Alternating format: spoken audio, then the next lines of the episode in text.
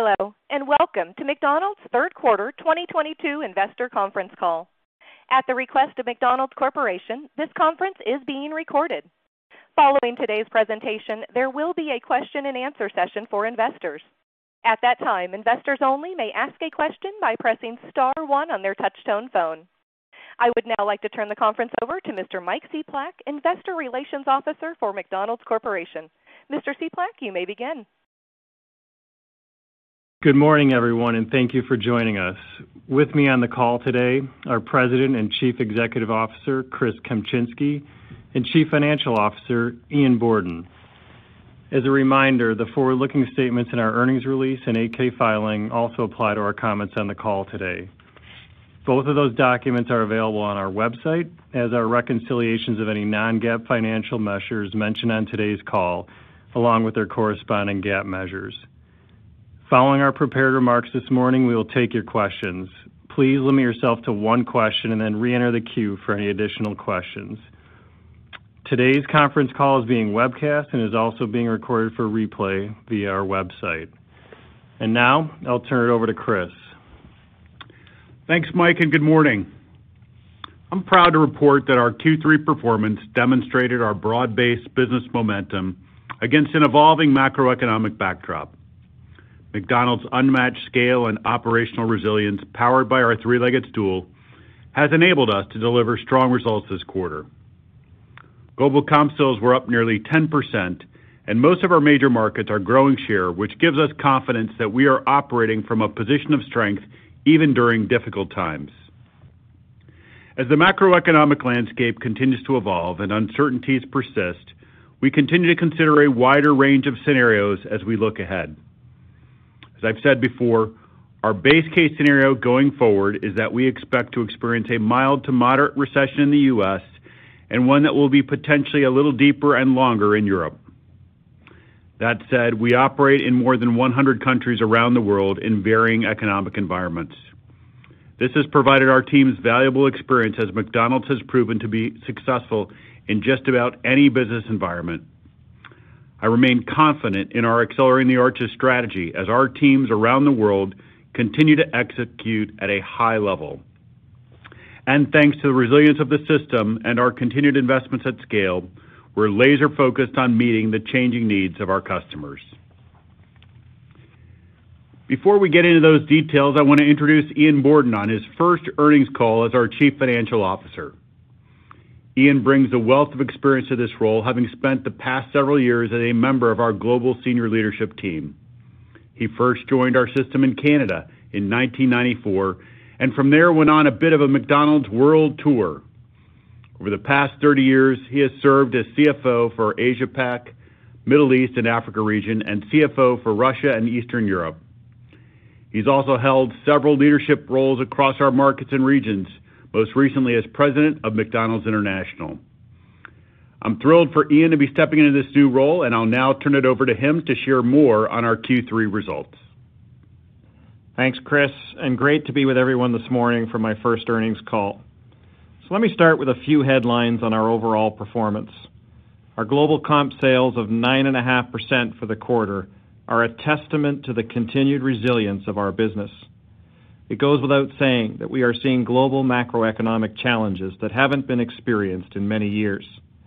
Inflationary pressures and related interest rate increases taken by central banks are combining to put significant pressure on the consumer and our industry. Despite the challenging backdrop, our system's focus on Accelerating the Arches that I've seen at work across more than 100 countries gives me confidence in our ability to navigate these challenges.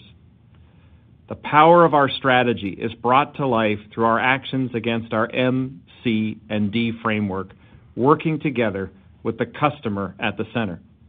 In the third quarter, we remain focused on delivering delicious and affordable food with the convenience McDonald's is known for, which is now more important than ever to our customers.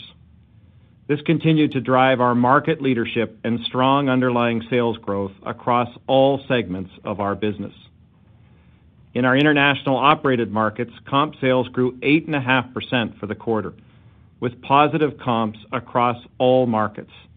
This demonstrates the underlying strength of the IOM segment, where we continue to gain market share. In France, we're operating from a position of market share strength, particularly with families, as French consumers have resumed more normal routines. And we continue to grow loyalty in the market with a record mix of our transactions coming through our mobile app. By utilizing global mobile app offers in combination with traditional value offerings, Germany further highlighted our affordability and accelerated loyalty adoption at the same time. This drove strong growth in digital sales, which now represent more than 50% of system-wide sales in the market. Australia showcased our beef equities with a Winter Together and Loving It campaign, tapping into the role McDonald's plays in making everyday moments special. The campaign featured both the Angus and Quarter Pounder sandwiches and resulted in a meaningful lift in beef sales. And with the U.K. launch of MyMcDonald's Rewards in July, we now have loyalty programs in place across all of our top six global markets. The U.K. built on the successful rollout, driving additional adoption with exclusive app offers throughout the quarter. And with the Monopoly promotion in September, the team developed an innovative incentive that allowed customers to virtually peel their game board pieces right in the app. The focus on driving digital engagement paid off as our active loyalty members grew to over 3 million in just the first three months. While the expiration of VAT benefits impacted our quarterly comp sales in the market, we continued to grow QSR market share. Although our business performance has remained resilient, as I mentioned earlier, we recognize that this is a challenging environment. The inflationary impact on costs is putting pressure on restaurant cash flows for our franchisees, particularly in our European markets. Similar to actions that we took during COVID, our financial strength puts us in a position to be there for franchisees that may need temporary and targeted support to ensure our system is financially healthy and aligned on continuing to drive growth.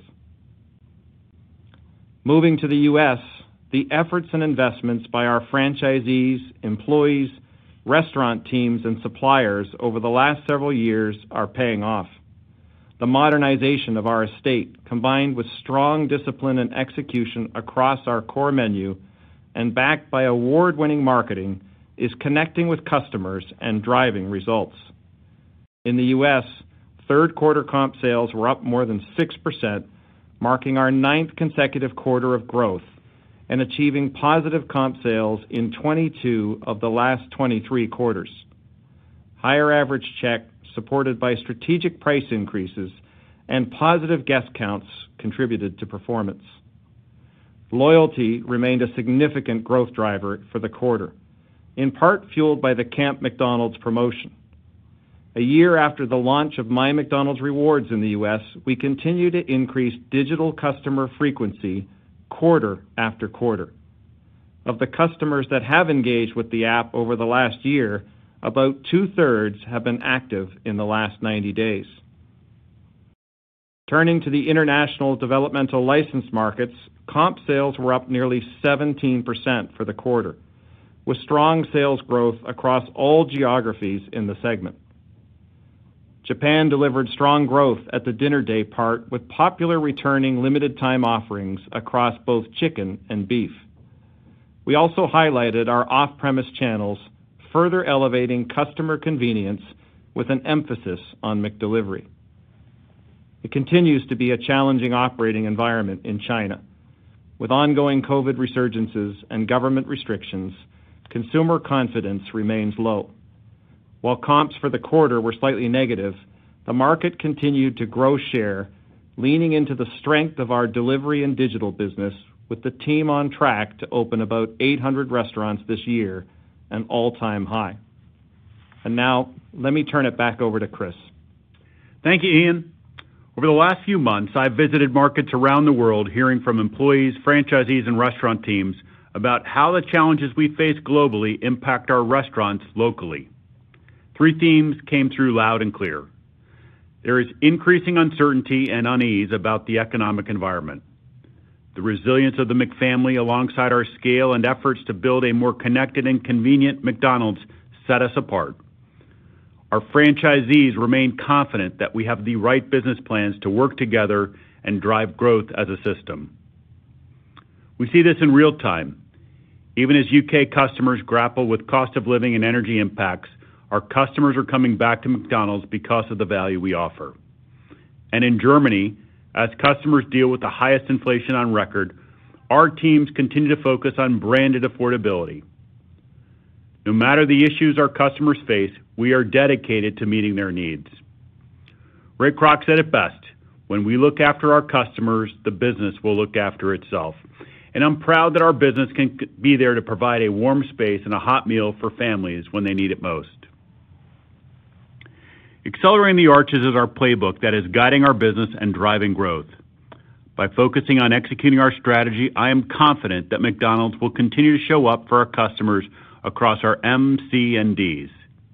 Our foresight to double down on digital and delivery, to execute culturally relevant marketing campaigns across the world, to highlight our core menu capabilities, and to invest in our asset base is really paying off.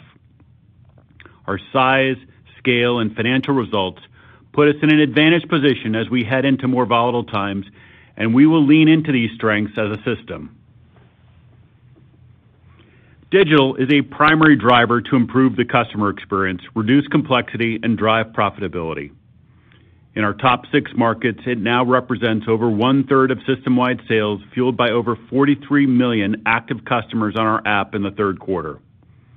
In the U.S., our digital business is powered by over 25 million active customers driven through MyMcDonald's Rewards. Our loyalty program is driving growth and exceeding expectations. Delivery also remains a key driver of our business. To enhance convenience, we're integrating a new feature where customers can earn loyalty points, order and pay for delivery within the McDonald's app. This streamlined and more rewarding experience is available to customers in the U.K. and is currently being rolled out in the U.S. Further implementation of this solution will only enhance our strong performance as the third quarter was one of our highest delivery sales quarters ever in the U.S. Each reward a customer redeems and each preference a customer shares on our app helps power our personal touch. We are using this deeper understanding of our customers to create relevant content and offers through the channels they prefer. By tailoring messages, our customers feel more connected to McDonald's, ultimately driving engagement and increasing frequency. It also gives us more ways to reunite with customers who haven't visited in a while. Our markets are also using digital to drive engagement with our fans through exclusive activations. In Australia, the success of their digitally exclusive Monopoly program speaks to the endurance of our marketing platforms and our ability to adapt existing equities to meet our customers where they are. The team incorporated loyalty into the Monopoly promotion in order to make it even more rewarding for consumers, and the promotion drove significant incremental sales for the market. Marketing has been an important growth driver for us. Our creative excellence is making our brand not just more recognizable, but more relevant to our fans. I can confidently say that the McDonald's marketing team is truly firing on all cylinders. Earlier this month, through a collaboration with Cactus Plant Flea Market in the U.S., we tapped into one of the most nostalgic McDonald's experiences, enjoying a Happy Meal as a kid, and repackaged it to make it relevant for adult fans. This promotion reengaged our fans to our core food, including Big Mac and Chicken McNuggets. Fair to say that this sentimental experience was a success, as 50% of our supply of collectibles was sold in the first four days of the promotion. These increased visits also drove the highest weekly digital transactions ever in the U.S. business, and we expect October comp sales in the U.S. to be in the low double digits. The heart of this marketing idea taps into emotional connections with our fans, adding the fun of collectibles with a relevant artist. All of these campaigns featured our core menu items and built upon our successful marketing platforms, which kept operations simple and brought our customers closer to the iconic menu items they love. Speaking of our food, as we come up with fresh spins on our classics, we're creating new yet craveable moments for a new generation of McDonald's fans. In Italy, we drove strong comps for the quarter as we highlighted simple yet compelling core menu items paired alongside great marketing with a Big Mac event featuring a Chicken Big Mac and a Bacon Big Mac. We're also focused on growing our business through chicken by leaning into the strength of core icons like Chicken McNuggets. At the same time, we are very confident in new global favorites like the McCrispy Chicken Sandwich, and we will look to bring a select number of these new equities to scale. Canada and Germany launched the McCrispy in Q3, and it launched in our most recent market, the U.K., just last week. Australia recently promoted a spicy event featuring Spicy McNuggets and the McSpicy Chicken Sandwich. Spain promoted McSpicy in July and is planning future spicy events to bring relevant tastes and flavors to their customers. Chicken is a strong growth driver of comp sales in the quarter across our major markets and will remain a focus for us as we continue to grow our global market share in this important category. Our success wouldn't be possible without the incredible dedication of our restaurant teams that I saw in action and heard from directly during my travels. The people that bring the McDonald's experience to life in our restaurants are truly the face of our brand. That's the premise of a new advertising campaign for Best Burger in Belgium that highlights the individuals making our delicious food versus just the juicy burgers themselves. The people in our restaurants are truly our secret sauce and the ingredient we are most proud of. Thanks to the resilience of the system and our continued investment at scale in the M, Cs, and Ds, we're staying relevant to our customers as their needs continue to change. Now I'll turn it back to Ian to finish walking through the financials. Thanks, Chris. Our strong performance during the third quarter resulted in earnings per share of $2.68. This reflects an adjusted increase of 4% in constant currencies after excluding the prior year gain for the partial divestiture of our ownership in McDonald's Japan. Company-operated margins remain pressured by significant commodity and wage inflation, as well as elevated energy costs. We believe these pressures will continue to impact margins for the next several quarters. G&A costs increased about 7% in constant currencies for the quarter, driven by a combination of continued investment in growth-driving initiatives such as restaurant technology and inflationary pressures on costs. For the full year, we now expect G&A to be between 2.3% and 2.4% of system-wide sales. This is primarily due to the inflationary pressures I just mentioned, as well as a stronger U.S. dollar having a greater impact on sales, which are predominantly outside of the U.S., whereas most of our G&A expense is U.S. dollar-based. However, despite these headwinds, our year-to-date adjusted operating margin percentage has grown and is now in the mid-40s. Our effective tax rate was 21.9% for the quarter. The strong U.S. dollar I just mentioned created a foreign currency headwind to quarter three earnings per share of $0.19. And based on current exchange rates, we expect foreign exchange to impact fourth quarter earnings per share by between $0.14-$0.16, with the full year headwind totaling about $0.50. As always, this is directional guidance only, as rates will likely change as we move through the remainder of the year. And transitioning to capital expenditures, we now anticipate spending about 2 billion, an adjustment from our previous guidance due to foreign exchange rates and slightly lower spend. A few weeks ago, our board of directors approved a dividend increase of 10%, the company's 46th consecutive annual increase. As we've talked about today, the Accelerating the Arches plan is driving strong financial results and cash flow. As we continue to execute against this plan, we remain very confident in our ability to deliver sustained long-term profitability for our system, all of which is reflected in the recent dividend increase. Before I close and hand it back to Chris, I just want to take the opportunity to personally congratulate Kevin on his successful tenure as McDonald's CFO. He's been a great partner to me as I've transitioned into this role, I look forward to building on the strong foundations that he has put in place. It was a pleasure to meet so many of you last month, As I mentioned then, I expect that you'll find a great deal of consistency between Kevin and myself, particularly when it comes to the financial priorities of our business. While the environment remains dynamic and challenging times may lie ahead, I remain incredibly confident in our strategy, our business momentum, and our system. I look forward to meeting and working with all of you. And with that, let me turn it back over to Chris to close. Thank you, Ian.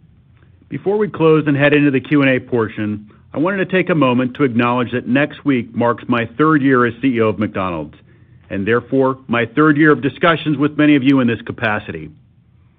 In some of our first conversations in late 2019, I highlighted three areas that I expected to focus on as CEO. The need to elevate our marketing with programs that are culturally relevant and accretive to our business, the need to develop a digital strategy to drive frequency, retention, and engagement at scale, and the need to ensure that McDonald's attracts and retains the best talent in the world.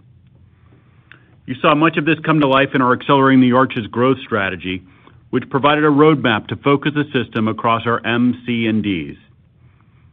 Since our conversations first began, and in the many we've had over the last three years, I'm proud of what McDonald's has accomplished on these fronts, all while navigating an increasingly complicated world. Our investments in digital are keeping us relevant to customers and creating business momentum. In addition to what Ian shared, I'll just emphasize that Delivery Now is in over 100 countries, and our loyalty program is now in over 50 markets around the world, driving growth and exceeding expectations. Our marketing programs have enabled us to recapture the imagination of our customers, bringing new joy and excitement to their interactions with our brand. With fresh approaches, we are staying relevant to the fans we serve across generations who are driving meaningful contributions to our business. And when you look at the leadership teams at the global segment and market levels, I am proud to have welcomed and promoted leaders who infuse new energy, new perspective, deep values, and strong capabilities to the McDonald's system. Looking forward, my focus and responsibility is to ensure that McDonald's uses its position of strength that we find ourselves in today to create even more value for our stakeholders. We will do this by continuing to work even more collaboratively and effectively in a world that is only moving faster. We will do this by building on our inherent strengths, harnessing our competitive advantages, and investing in innovation that allows us to deliver on our brand promise to consumers. And we will do this by focusing collectively on solving the needs of our customers. That is ultimately how we will ensure that we are unleashing the full potential of McDonald's to those we serve. I'd like to extend a wholehearted thanks to the McDonald's system for these collective successes and everything that we will continue to deliver in the future. And thanks to all of you for the discussions that we've had up to this point. Now we'll begin Q&A. Thank you. And as a reminder, if you are an investor and would like to ask a question, please press star followed by the number one on your telephone keypad. We ask that you limit yourself to one question and re-queue for any additional questions. Our first question is from John Glass with Morgan Stanley. Thanks, and good morning, all. Hi, good morning. Can you hear me okay? Yeah, we can hear you, John. Thanks. Great. Good morning. Um, I was curious about the IOM markets and your comments about the economic uh, pressures there. Have you seen uh, evidence of trade down? It wouldn't seem such given same-store sales, but maybe underneath that, is there evidence of consumer strain and maybe it's trade down or what have you? And can you also talk about or update your inflationary expectations for that market? I thought those margins were strong, but you also talked about the need to support franchisees given their cash flow situation. So maybe just an update on where you think inflation in the back half or fourth quarter into early next year leads you to in the IOMs. Thanks. Hi, John, it's Chris. Um so if you focus on our IOM markets, you know, right now, uh, broadly, we are not seeing significant trade down uh, happening in our menu. I think we do believe we're benefiting from trade down that happens uh, as perhaps people coming out of other parts of IEO into QSR. So we do think that we're perhaps seeing some of that benefit. But within our own business in IOM, Uh, we're not seeing significant evidence of trade down there. Uh, as far as uh, how we're thinking about the market, it's mostly right now showing up just in sentiment, where we're seeing consumer sentiment in Europe remains low. Obviously, a lot of that is driven by the inflation that they're seeing, cost of living increases related to both food but also energy. And so that's what is weighing on our mind. You've seen also uh, the central banks in Europe uh, today, I think this morning, the ECB raised uh, interest rates another 75 basis points. So all of that is factoring into what we think is going to be a challenging environment in Europe. And it certainly, as we mentioned in our comments, putting some pressure on the P&Ls of our franchisees. As far as outlook and how we're thinking about that, I'll maybe just have Ian give you his thoughts. Yeah. Thanks, Chris, and good morning, John. Um so maybe just a little bit of a build on what Chris uh, talked about. I mean I think certainly in Europe, um, we're seeing higher levels of inflation. I think you've heard us talk to that before, um, in food and paper, um, and also in energy prices, which obviously are impacted, particularly in Europe, knowing some of the European markets were quite dependent on Russia as an energy source and have had to obviously look for alternative supplies. I think you've got the combination of those pressures hitting um, some of our European markets. What I would say about Europe is it's obviously a wider range of scenarios because the um, context is not consistent. There are differences across the European uh, markets that we do business in. I think if I took a step back, though, um, I just go to you look at IOM, an 8.5% comp in quarter three. I mean, I think as Chris talked about, we continue to see strong, broad-based, and consistent momentum across the business. I think we've got some inherent strengths in Europe, as I'm sure you've heard us talk about previously, which is the fact that we've got a modernized asset base. Um, we've done a lot of work, I think, on marketing and around our MCD framework. Um, there is less competitive activity Uh, across a number of our European markets, and so our business and our brand is in a position of strength. Um and I certainly think that's um, a strong uh, tailwind for us as we kind of head into this more volatile period that Chris referred to. Our next question is from Dennis Geiger with UBS. Great. Thanks for the question.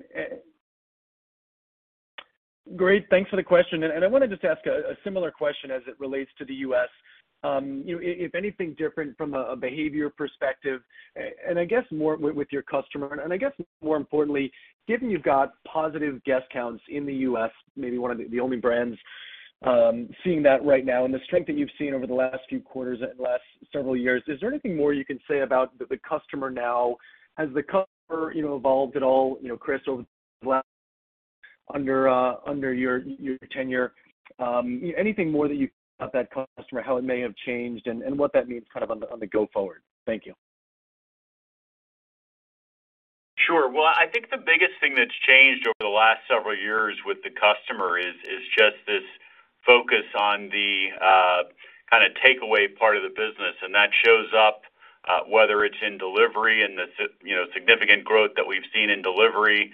Uh, digital's been a key enabler on that. And uh so for us, I think that's been the biggest thing that we've seen. Uh, certainly, we still have a dine-in business, but it is uh, less pronounced than it was pre-COVID, and we're certainly expecting that that's going to sustain in terms of just this focus on drive-thru and what we're describing as the three Ds.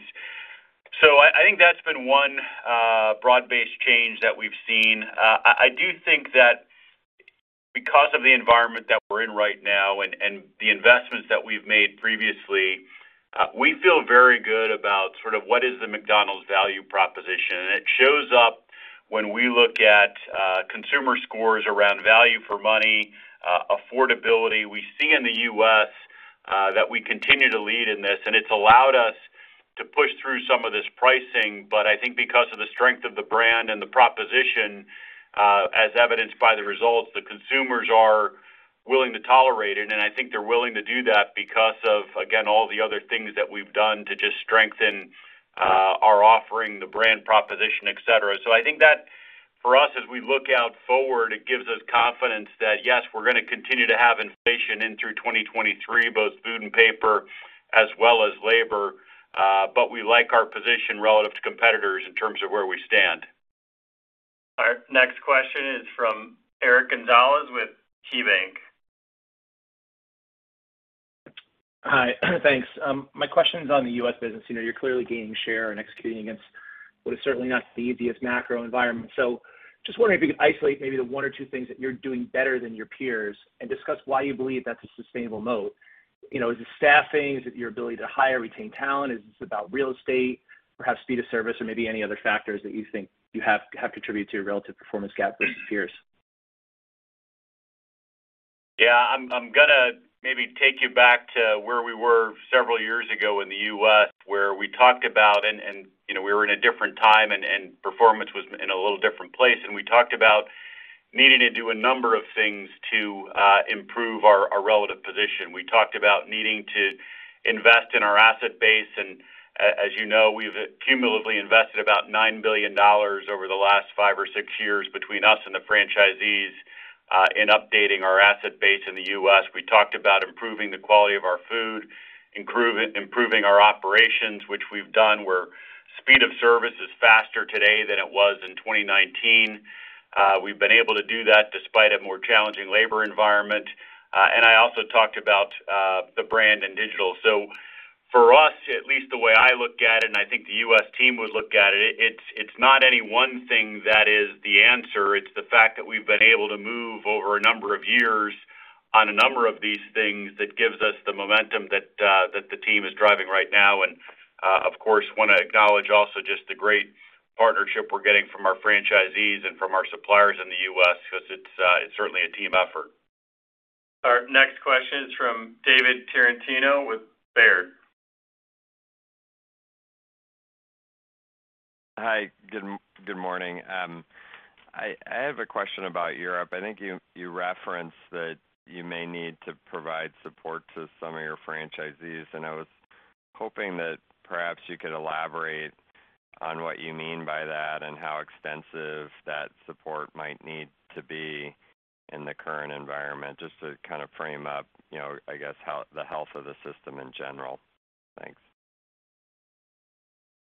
Morning, David. It's Ian. So, thanks for the for the question. Let me um let me try and hit on that one. Um, look, I think what I would start with is, you know, part of our strategic advantage as a system is our scale and financial strength. And I think as you heard me talk to in my remarks, and Chris alluded to it earlier, our franchisees in Europe um, are seeing, you know, elevated inflation, uh, particularly obviously in food and paper and energy prices. Energy prices, as an example, in some of our European markets would be up 2x-3x from what they were 12 months ago. So when you put the combination of all those impacts together, there's a fair bit of headwind in some of our European markets on our franchisee cash flow. I think using our financial strength um, to provide support to certain franchisees who may need it um, in a targeted and temporary way, I think is we think of that obviously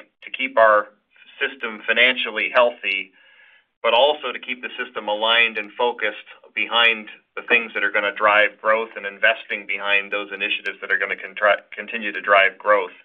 Certainly think of that as a strategic advantage. And so you may remember back during um, the COVID period, Um, we made some decisions around providing temporary and targeted support. And I can tell you just from my old role leading our international business, that I think those were critically important strategic decisions that were a key factor in the acceleration and momentum that our system had as we came out of um, that COVID period. And so we've got the capability to do that if we need to do that, and I think that, as I said, is a strategic advantage uh, that we carry with us. Our next question is from Lauren Silberman with Credit Suisse. Thank you. I wanted to ask about the marketing strategy. So Camp McDonald's in July, the partnership with Cactus Plant Flea Market more recently. How are these partnerships helping you either reach a new audience or increase engagement with your audience? I guess, what changes are you seeing in terms of your consumer base? And do you generally see once, you know, you get the increase in digital utilization with a lot of these programs that that sustains? Thank you. And thanks for the question. For us, one of the things that I've certainly believed about our brand is McDonald's is one of those brands that actually uh, is very much a part of culture. And you see it when you just look at social media and all the ways that consumers will talk about uh, on their own uh, McDonald's and their McDonald's experience. And I think what we, in the past, maybe didn't do enough of is lean into Uh, our relevance and how our brand is a part of culture. And so I think what you've seen over the last several years for us, and credit to the marketing team and our agency partners on this, is just finding more ways that we can connect our equities, that we can connect our experience to what's also going on in culture. And whether it's Famous Orders or Camp McDonald's or now more recently, the Adult Happy Meals and uh, the McRib coming back and just all these different things uh, shows to us, and just as a reminder, that we are charged with uh, shepherding and stewarding one of the most uh, fantastic equities in the world, and that we've actually got to find ways to continue to keep it fresh. And in terms of evidence of it, it it's just the little things. So when you when you see actually that you know, we're selling out of Uh, our Adult Happy Meals and it's happening in days, not weeks, uh, that is a real proof point when you see that people are posting on social media uh, the fun ways where they've got their Boo Buckets and ready to go out and do Halloween. All of those are proof points for us. And what I say to our team as well is, if you're having to sort of look with a microscope to see the impact of marketing on your P&L, then it's not big enough. And I think what we're starting to see now is we're starting to see marketing and our marketing programs show up as significant, meaningful comp drivers for us, and that's what gives us confidence about uh, you know, that we're finding that right engagement with consumer. Our next question is from Jared Garber with Goldman Sachs. Great. Thank you for the question. Um, I wanted to ask about the health of the U.S. consumer. Uh, obviously, the trends you posted remain um, really strong and encouraging. Um but I guess two pieces. One, can you help frame maybe uh, the level of price that's running through the system right now as a component of the comp um, with that encouraging sign of positive traffic? And then wanted to see if you're seeing any sort of deltas or differences between day parts as the consumer is increasingly pressured by the macro, and if you're seeing any consumer behavior changes uh, related to that uh, just yet. Thank you. Let's have Ian maybe just take the first couple parts of that, and then I can maybe offer just a few more general uh, thoughts on it. Yeah. Thanks for the question, Jared. Um so let me, um, I think, talk a little bit about pricing and just kind of, I think, um, the reactions that we're seeing in the U.S., just knowing the U.S. is a little further along, and I think our data is a little clearer there. Um so I think if you look at um, our quarter three comp in the U.S. of just over 6%, um, that was obviously largely driven by average check. But as you as you noted, we had a slightly stronger positive contribution from guest counts in quarter three than we saw in quarter two. Again, the majority of that check uh, growth continues to come through price. Year-over-year in quarter three, our average price increase in the U.S. was just over 10%.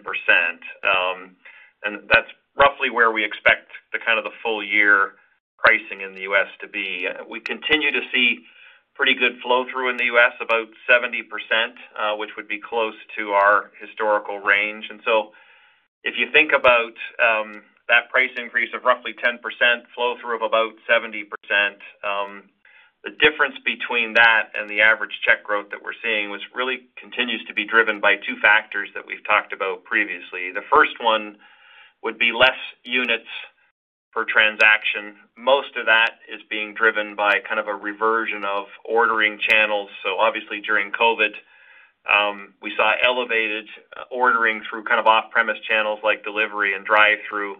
We're getting obviously more traffic now back in restaurants, for example. Um, Drive-thru is basically back to kind of what it was pre-COVID in terms of percentage of sales. Obviously, we continue to see elevated delivery ordering, but in total, we still see more units um, per transaction than we were seeing pre-COVID.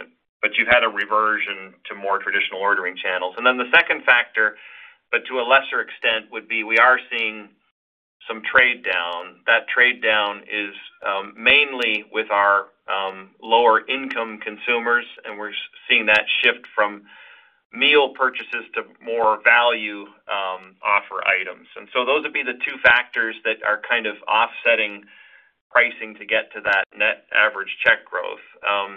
I think to the second part, so I would say in total, we're getting pretty healthy continued flow through, I think, which is a good sign that we're getting the pricing between um, balance right uh, with our U.S. consumers. I think on the second part on day parts, um, what I would say is we're seeing pretty consistently strong comps in the U.S. business across all of the day parts. I think dinner and breakfast would be a little better. Um, but as I say, pretty consistently strong. And again, that gives us a pretty good indication that what we're doing is resonating with consumers pretty broadly. Yeah, nothing to add. Ian handled it all. I think we're ready for the next question. Our next question is from Andrew Charles with Cowen.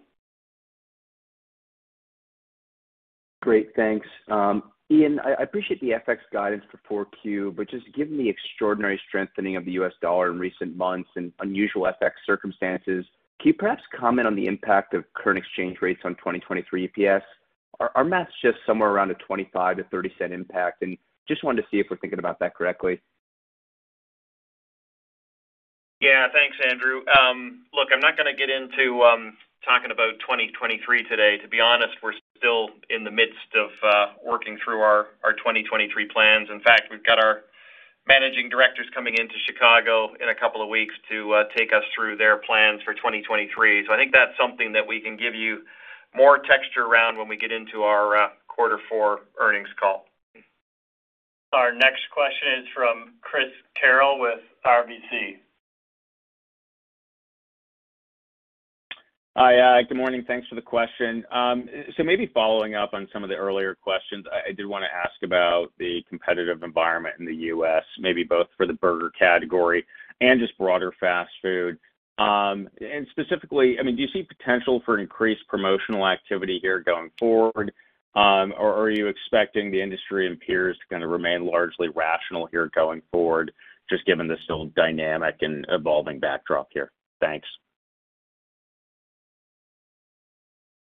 Yeah. Uh, certainly, our expectation is that the industry is going to stay rational from a pricing standpoint. And I think part of that is just going to be uh, born out of self-interest, which is everybody's experiencing the food and paper inflation. Everybody's experiencing the labor inflation. And you know, some of our competitors, uh, their franchisees are not in the same position as our franchisees. So I think even if there's a desire to try to get more promotional in some areas to address maybe any traffic headwinds that somebody might face, I think you're going to run into a lot of resistance from franchisees who are just not going to be in a position to engage in that. So our expectation is the environment is going to continue to stay uh, rational. I think the other thing that's going on right now is you just have food away from home uh, versus food at home. You still have significant gaps there. I think we are in 2022, Uh, the gap between food away from home versus food at home, uh, it's the widest gap that it's ever been. So there is still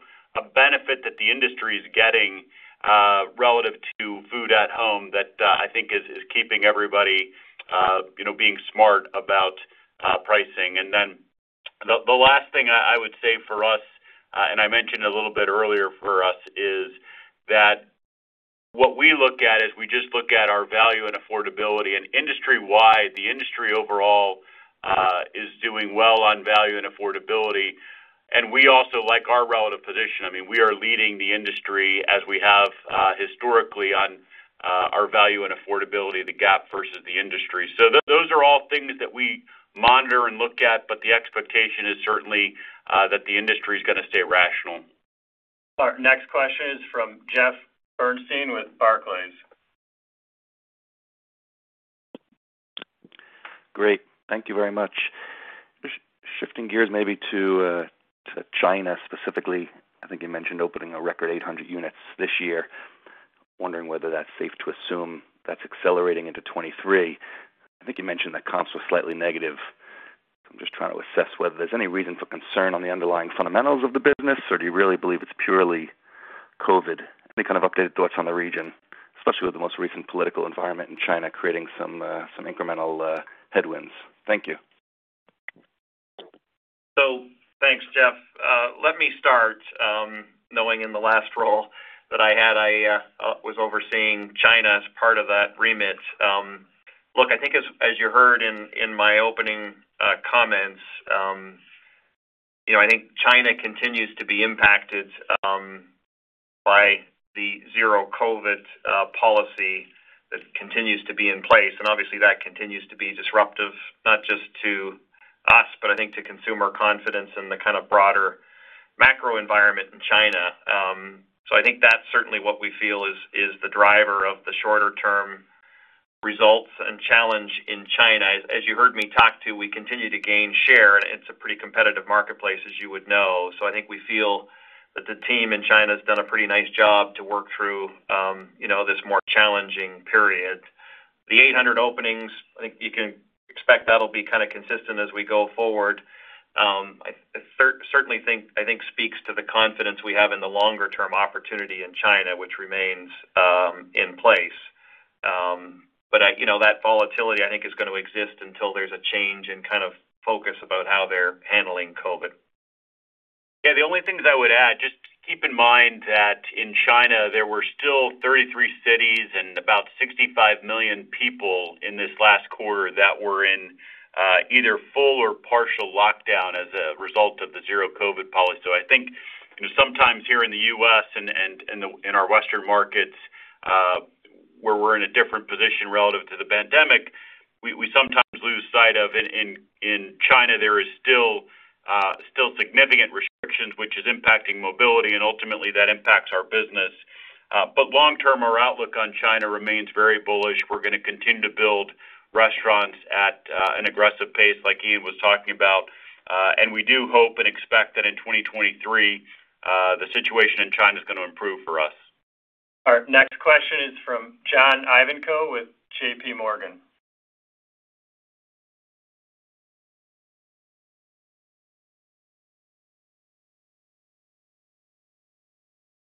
You there, John? Sorry about that. Um, I did. It's a different conference call system, I suppose. Um, yeah, thank you. Uh, the G&A level that you talked about, 2.3%-2.4%, um, you know, you're obviously spending a lot of money, but you're clearly you're getting results. So I just wanted to, you know, kind of have a sense, you know, both in G&A and if we can also comment on CapEx, you know, just future spending levels for the business. I mean, is this, you know, kind of the time in the environment, you know, where the system might be looking for efficiencies? Or, um, is it the opposite, that you actually have an opportunity to spend more and get more, um, and drive, uh, you know, future sales and overall market share, uh, you know, again, both on G&A and in CapEx? Thanks. Yeah. Thanks, John. Um, let me take uh, those two questions. I think on G&A, as you kind of heard me talk to in my commentary, there are really a couple of drivers uh, for this year that um, resulted in that adjusted outlook. Um, the first one is um, the stronger impact of the stronger U.S. dollar. So if you think of our G&A, let's call it formula to get to the percentage, 60% of our sales come from outside of the U.S. So obviously we're translating those sales back into less U.S. dollars, and 70% of our G&A spend Um, is U.S. dollar based. So that's the first impact. The second impact is obviously just the general inflationary pressures that we're seeing on costs, which obviously is also um, coming to play in our G&A um, expenses. I think what I would say coming into the role is certainly it's an area that I'm gonna be focused on. I think we continue to believe that in terms of the running the business part of our G&A spend, we should be able to drive efficiency and gain leverage as we continue to grow our top line as we go forward. That's important for two reasons. One, the efficiency part, but also uh, we wanna make sure we've got the G&A um, capacity to ensure that we can spend on areas like technology and digital or innovation, where we wanna drive things that are gonna drive growth. But I think the net of that formula is that we continue to believe we should gain leverage in G&A as we go forward. I think the second part on capital, um, you know, I think capital, um, there were kind of two reasons why we adjusted guidance down from the $2 billion-$2.2 billion to now about $2 billion. Again, one of them is just the stronger U.S. dollar. About 60% of our capital spend is outside of the U.S., so we're just translating that spend back into fewer U.S. dollars. I think the second bit Um, you know, slightly less openings due to kind of the permit timelines in some markets, slightly fewer projects getting done, just the project lead times. Um, what I would say on capital is, I think, and again, coming out of my previous role, you know, continue to believe we've got an opening opportunity across many of our owned markets. We continue to get really good returns on new restaurant openings. I think that's something that we'll continue to look at as we go forward. And I think Chris wanted to just jump in. Yeah, I just a couple closing thoughts here. I appreciated in the question that for us, and the way I think about it is it's the effectiveness of our spend. And as you noted in the question, we've been able to see uh, that for the investment in the G&A, it's certainly driving the type of performance. But I would tell you that uh, I think we have an opportunity get even more effective on the impact of our G&A investments. And for me, it shows up where uh, we're still too slow. Uh, I think we have to get faster. I don't think that we're fully leveraging our scale. We have to find ways to do that. We're still solving the same problems multiple times in different markets, as opposed to having uh, one solution that we can very quickly share across the globe. So as I look at the effectiveness of G&A, there's still a lot of work for us Uh, in that area. Our next question is from Brian Bittner with Oppenheimer. Good morning. Thank you. Um, just with your base case being a U.S. recession, and I think a deeper one in Europe, it's obviously hard not to go back and recall how strong the U.S. business performed best in class during the 2008, 2009 recession period. Do you see the business as defensively positioned today as it was then? And I also just wanted you to comment some more on the low-end consumer. You're just your U.S. trends are so strong in the third quarter in October, um, in light of the weakening we're hearing about this low-end consumer. I know you said you're seeing trade from the low-end consumer within your own business, but as this cohort of consumers just generally seeks more value, is this actually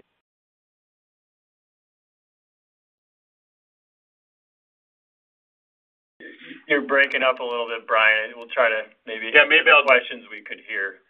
Yeah, I'll answer what I could hear, and then afterward, if we missed anything, uh, you can follow up with Mike on this. But uh, certainly there are lessons from 2008, 2009, but there are also differences uh, from 2008, 2009. It is true that our business performed uh, well uh, in that last downturn period, uh, and there were a number of factors for that. Keep in mind, back at that time, we had Dollar Menu as an embedded part of our value offering. We also were launching McCafé and starting to scale that. Those were things that were helpful to us in the last downturn. We're in a different dynamic right now. You have Uh, not just the pressure on uh, inflation with food and paper, but you've also got labor inflation in a very tight labor market. So that's different than 2008, 2009. Our expectation is that we are gonna perform well uh, in this environment, certainly on a relative basis to our competitors here. But there are different factors at play. And I think there are gonna be different drivers. It's this focus on digital and delivery. We do think that those are gonna Uh, be more pronounced now. And the fact that we have scale and we also have uh, the ability to do it, we think, at lower cost than our competitors, that's gonna be one thing uh, that we believe works in our favor. The fact, as I mentioned earlier, that our brand and our asset base, we think is in a better position, gives us a little bit more pricing power than maybe in the past we were leaning in the Dollar Menu. We actually think we've got pricing power right now. Only other thing I would just add as evidence of that is one of the things that we look at is we look at our share by income group. And in the U.S., uh, we can actually look at what is our share amongst low-income consumers. We're gaining share right now among low-income consumers, uh, and that goes back to the fact that we are positioned as uh, the leading brand in terms of value for money and affordability. So long as we continue to stay on the right side of that, Uh, we are seeing the benefit, like I said, with the low-income consumer. And to the degree that we end up in a more challenging economic environment in 2023, that's gonna be helpful to our business trends. Our next question is from David Palmer with Evercore. Uh, thank you. Uh, question on Europe and the IOM during its quarter. Coca-Cola mentioned that there was a strong summer in Europe, uh, partially helped by weather, but then weather was negative towards the end of the quarter. So, you know, I i would imagine there might be some noise because of weather, and there might be noise that to tease out in terms of COVID comparisons. But are you seeing any real trends in Europe in recent months in terms of sales and traffic? And has has there been any slowing in particular markets that you would attribute to consumer confidence and discretionary income? Then also, given what you know about what's gonna happen in terms of rising utilities in the coming months, what impact do you think these will have on your IOM company restaurant margins and consumer traffic? I know the last part is difficult, but any thoughts would be helpful. Thanks. Yeah. Thanks, David. Good morning. Um, Well, look, I think uh, what I would say in Europe on trends is I think we've seen pretty good consistency of strength um, across our European markets. So, um, don't think we've been impacted by the weather factor that you talked about, um, perhaps as others have. I think our momentum there is really strong. And as you and I have talked about before, you know, just as Chris talked about, the strength of our brand in Europe, again, modernized asset base, you know, I think um, strong teams, strong alignment with our franchisees and our system in Europe, all of those things are coming to play. And as you heard Chris talk about, um, you know, a little bit in the U.S. context, um, I just think all of those things coming together put us in a position of strength. And if you look at things like value for money and affordability across the majority of our European markets, we are the leader um, on those measures, which I think are really important as we head into this, um, know, more dynamic environment. I think on margins, as you heard me talk to um, in my opening remarks, certainly in Europe, if you look at food and paper, we think inflation in Europe is gonna be a little higher and last a little longer than what we are seeing in the U.S. Energy prices, as I talked about earlier, um, you know, in some of our European markets are up 2x-3x uh, what they were 12 months ago. So those are certainly pressures that are facing some of our markets and certainly our franchisees in our European business. I think, you know, we've done a lot of work over the last couple of years um, around pricing capability. And what I mean by that is the advisors that we use, the tools, the data and the analytics. Um, so I feel like we're in a good position where we're using the right facts and data, the right consumer insights to make really, I think, consumer-facing decisions. Um and we're taking, the right levels of pricing and getting that balance right between, recovering inflation, but also not getting ahead of the consumer. And I think the momentum to Europe kind of speaks to, know, how we're doing on that. I would just add, one of the things that is a factor in all of this is, we give pricing recommendations, but ultimately it's up to the franchisees as to whether they uh, adopt those pricing recommendations. And we're still seeing very strong adherence with our franchisees to our pricing recommendations, which we take as a signal that there's confidence in how we're going about the decision-making on that. As we uh, near the hour, we got time for one more question from Greg Francfort with Guggenheim.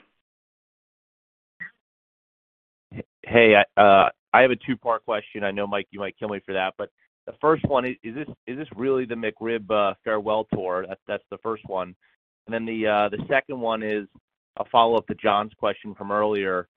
Just maybe can you talk about how you're thinking about accelerating unit growth? You talked a little bit about delays in permitting, but Um, the confidence in the timing and magnitude of maybe getting back up close to kind of 3.5%-4% unit growth, when we might expect that to happen? Thanks. Well, the McRib is the GOAT of sandwiches uh, on our menu. And so like the GOATs of Michael Jordan, Tom Brady, and others, uh, you're never sure if they're fully retired or not. Ian, over to you.